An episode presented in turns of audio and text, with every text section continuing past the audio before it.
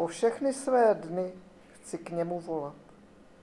Ovinuli mě provazy smrti, přepadly mě úzkosti podsvětí, nacházím jen soužení a strasti.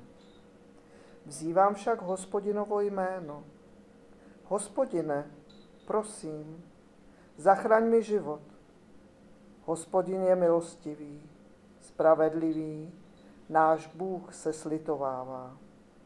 Hospodin je ochránce neskušených, byl jsem vyčerpán a dopřál mi zvítězit. Můžeš opět odpočinout, moje duše. A ještě budu číst z Janova Evangelia z 12. kapitoly, první až osmý verš. Šest dní před Velikonocemi přišel Ježíš do Betanie, kde bydlel Lazar, kterého vzkřísil z mrtvých.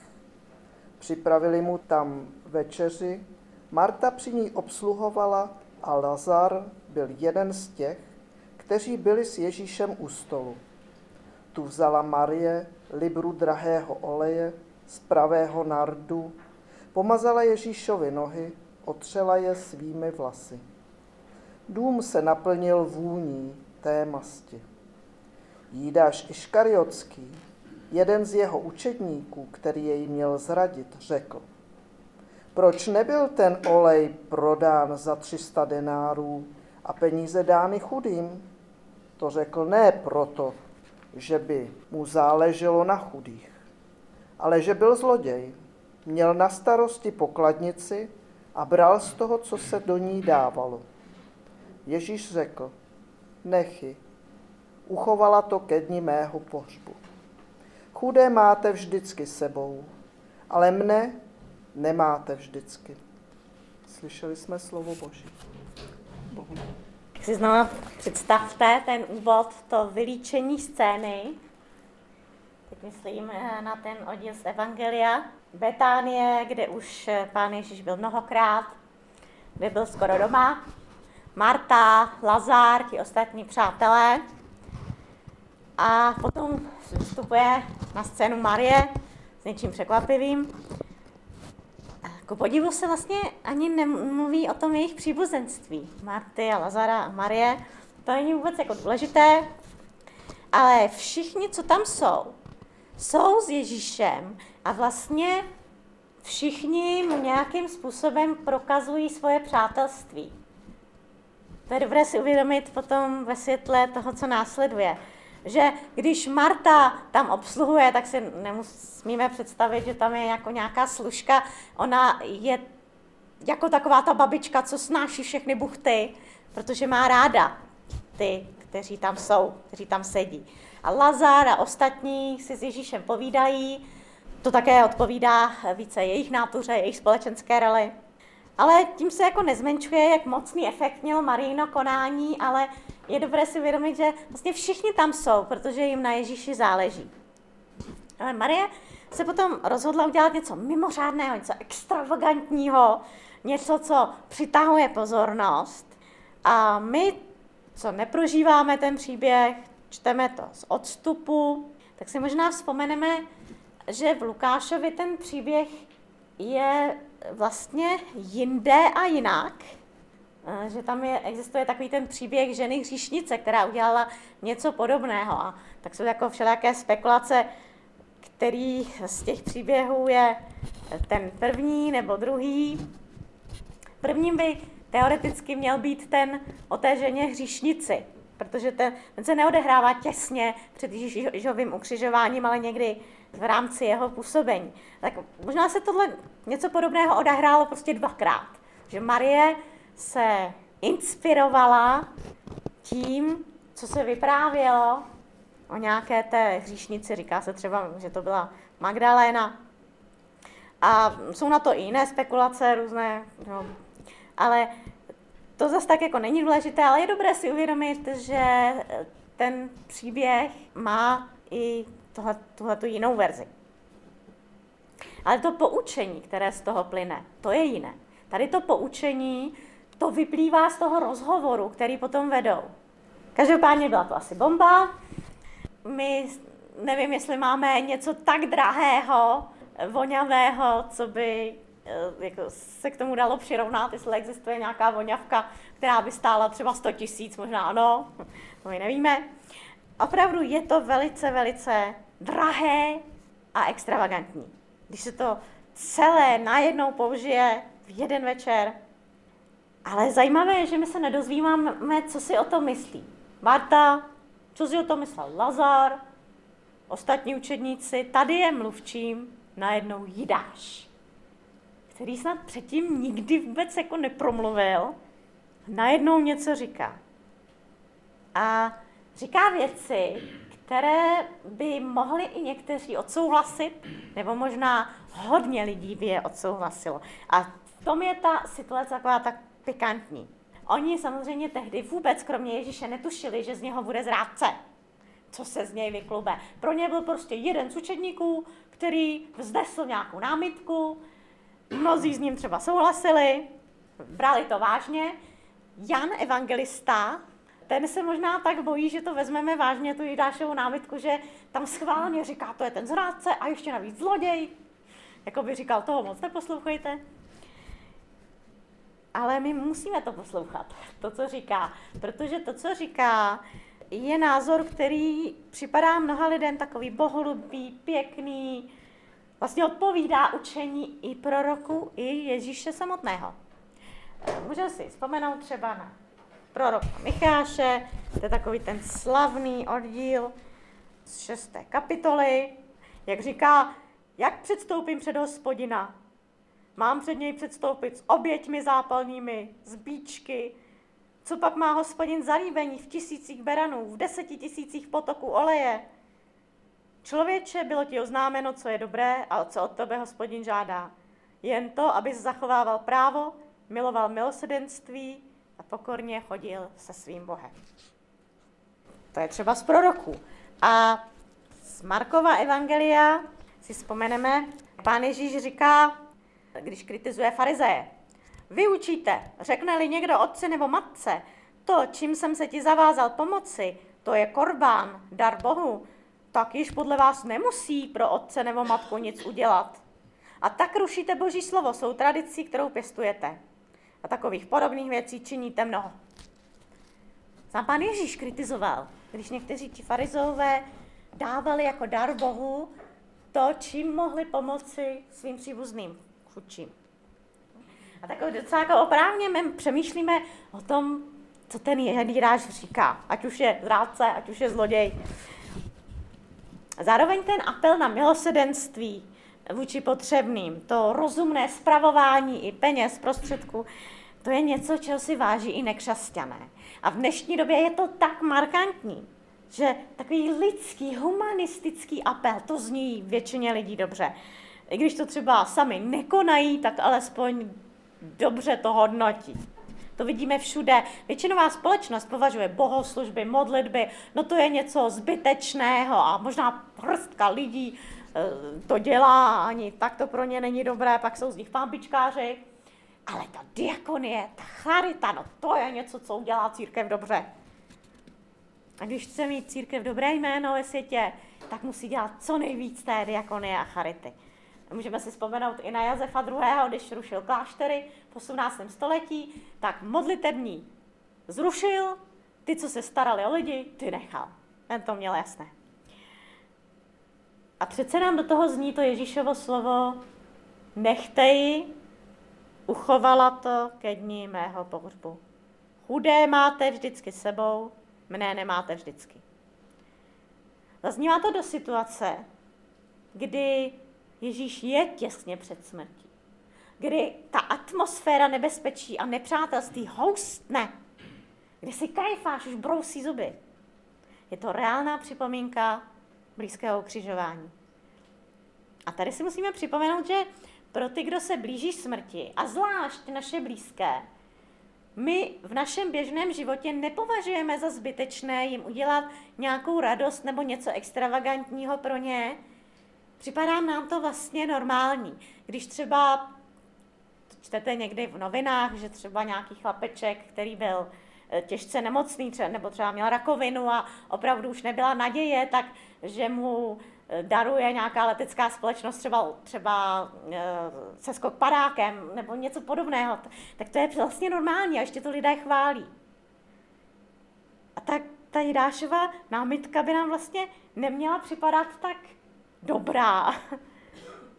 Proč nám připadá tak eh, logická? Protože možná nepovažujeme Ježíše za tu blízkou osobu a nebo ho nepovažujeme za někoho, kdo má právo na útěchu a opečovávání těsně před smrtí. Možná máme takový pocit, je to syn boží, ten musí něco vydržet.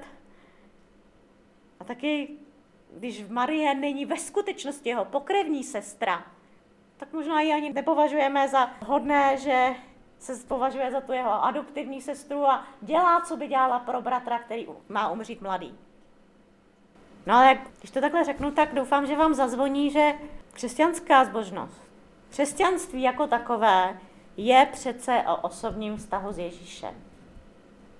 Ta cnost milosedenství, péče o potřebné, to je univerzální, to je ve všech kulturách, je to odůvodnitelné, i pro ty filozofy, i pro ty ateisty.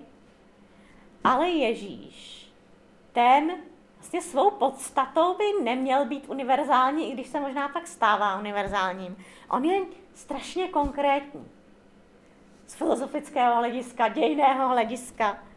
On je prostě ten konkrétní muž z královského rodu konkrétního, z vyvoleného národa, Zároveň je tedy syn Boží, je věčný, ale sestupující do konkrétního čase, konkrétního místa. On je vlastně exkluzivní. Ale přece bizarně nakonec se také stává univerzálním. Ale v jiném smyslu, než ten ideál toho, té pomoci chudým. Jeho nádhera a přitažlivost je v tom osobním doteku. No, v tom konkrétním osobním doteku, lásce nebo setkání, která vyvolává lásku. On přinesl a stále přináší osobní zájem Boží o nás lidi jako jednotlivce. Že Bůh se zajímá právě o tebe. Ondřej, Petře, Natanaeli, Leví, Marto, Marie, Zuzano, Jidáši, Magdaleno, Zaché, Bartime. Vy všichni, kteří možná máte pocit, že se vás nikdo nezajímá, tak tady je najednou ten mocný, který se zajímá. Ten mocný, co se zajímá o bezmocné. A to není poselství, které přináší svět, protože ti chudí, o které se třeba nezišně a upřímně zajímají ti filozofové a ti ateisté a tak dále, často jsou vnímáni prostě jako skupina, jako nějaká množina s nějakými potřebami. Ale Pán Ježíš přichází jako ten, kdo má tu moc, ale nevidí dav lidí a nerozděluje se tohle jsou ti, kteří podpoří moji moc, tohle jsou ti, kterým budu rozdávat, ti potřební. On vidí každého osobní příběh. On dává tu lásku. A ta jeho láska zve nás, abychom ji opětovali. A tam, kde ji opětujeme, tak to má obrovskou moc. A taky, když ji opětujeme, tak to pak můžeme vyjádřit. Nejenom tím, že budeme poslouchat nějaké jeho příkazy, ale i něčím osobním. Jako když tam Marta nosí to jídlo, jako když tam Lazar eh, přichází a povídá si s Ježíšem. Každý máme svůj způsob, jak tu Ježíšovu lásku opětovat. Marie prostě pocítila potřebu dělat něco výjimečného, něco zvláštního, protože cítila tu blízkost Ježíšovu smrti, nebo možná víc než učedníci věnovala pozornost Ježíšovu varování. Možná to bylo taky poděkování trošku opožděné za to Lazarovo skříšení. Je to vyjádření osobní úcty a poděkování a lásky. Je to mezi ním a Ježíše a přece to dělá veřejně, možná proto, že má pocit, že Ježíš potřebuje víc toho veřejného uznání. To tak všichni byste jako uzdrav nás, uzdrav nás, jo, uzdravil se nás, tak už jdeme, jo. Takhle to přece často chodí vůči Bohu, ale i vůči Ježíši. To, co dělá Maria, je asi impulzivní, náhle jednání, ale vlastně to Jidášovo taky. A nám tedy může vystat ta otázka, proč to ten Jidáš vlastně říká, že by opravdu dejme tomu, že třeba byl ten zloděj, píše to sice jenom Janovo evangelium, žádné jiné, ale teď už je to vlastně pasé, olej je vylitý, stejně už nějakých 300 dinárů do pokladnice nedostane, tak proč najednou vylítne a rozčiluje se? Ta myšlenka, že je ztratil? Možná. Ale je na tom vidět, že třeba, třeba trošku na tím chudé myslel. Třeba měl pocit, no tak, tak část si vezmu, ale část dostanou ti chudí a rozhodně to bude lepší než nic, to, co dostali teďka, olej vyplýtvaný.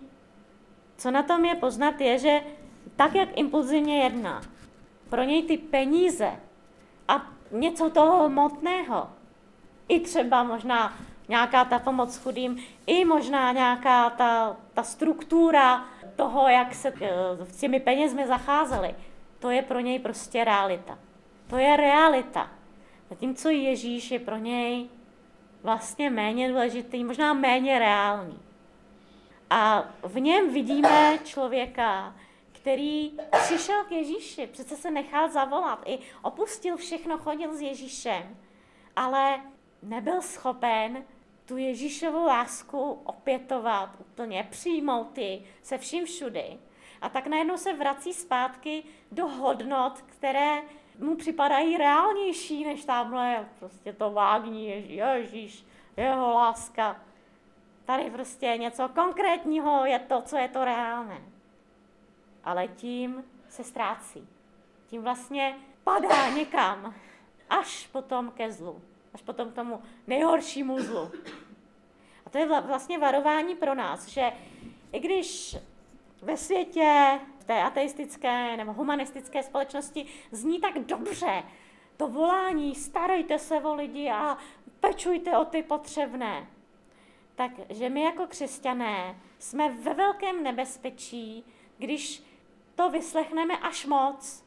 My se máme samozřejmě starat o ty, o ty potřebné, ale my potřebujeme ten základ. My potřebujeme stát na té pevné skále, mít ten dům na té skále a ne na písku. Mít ten dům na, na skále na Ježíši. A teprve potom můžeme kolem stavět nebo k tomu ukotvit různé jiné projekty. Jakmile nemáme tu kálu, tak jsme zranitelní. Jako byl zranitelný ten Jidáš? Možná to na začátku myslel dobře. Možná právě se přidal k Ježíši proto, protože měl pocit, že on chce konečně pro lidi něco udělat. Ale ta konkrétní láska k Ježíši je to, co nás dělá silnými, tváří v tvář těm projektům, všem vší té práci, vší i té nevděčnosti třeba těch lidí, kterým pomáháme. My potřebujeme tu lásku. A když máme ten vztah s Ježíšem, tak potom může kolem toho se nabalovat všechno ostatní a je to naší silou. Ale je fakt, že ta naše láska, když ji potom máme, tak někdy ji nevyjadřujeme jenom nějakým dobrosrdečným milosedenstvím k ostatním lidem, vyjadřujeme ji konkrétně Ježíši. Přece on jako osoba je ten, koho milujeme. A tak to můžeme vyjadřovat modlitbami, můžeme to vyjadřovat těmi bohoslužbami, které připadají lidem zbytečné, anebo já nevím čím vším, vtipy, písničkami, knihami, festivaly, křížovými cestami, doplňte si, co pro každého je to, to jeho. Ale pán nás volá, pojďte ke mně, buď se mnou ty, můj milovaný, má milovaná.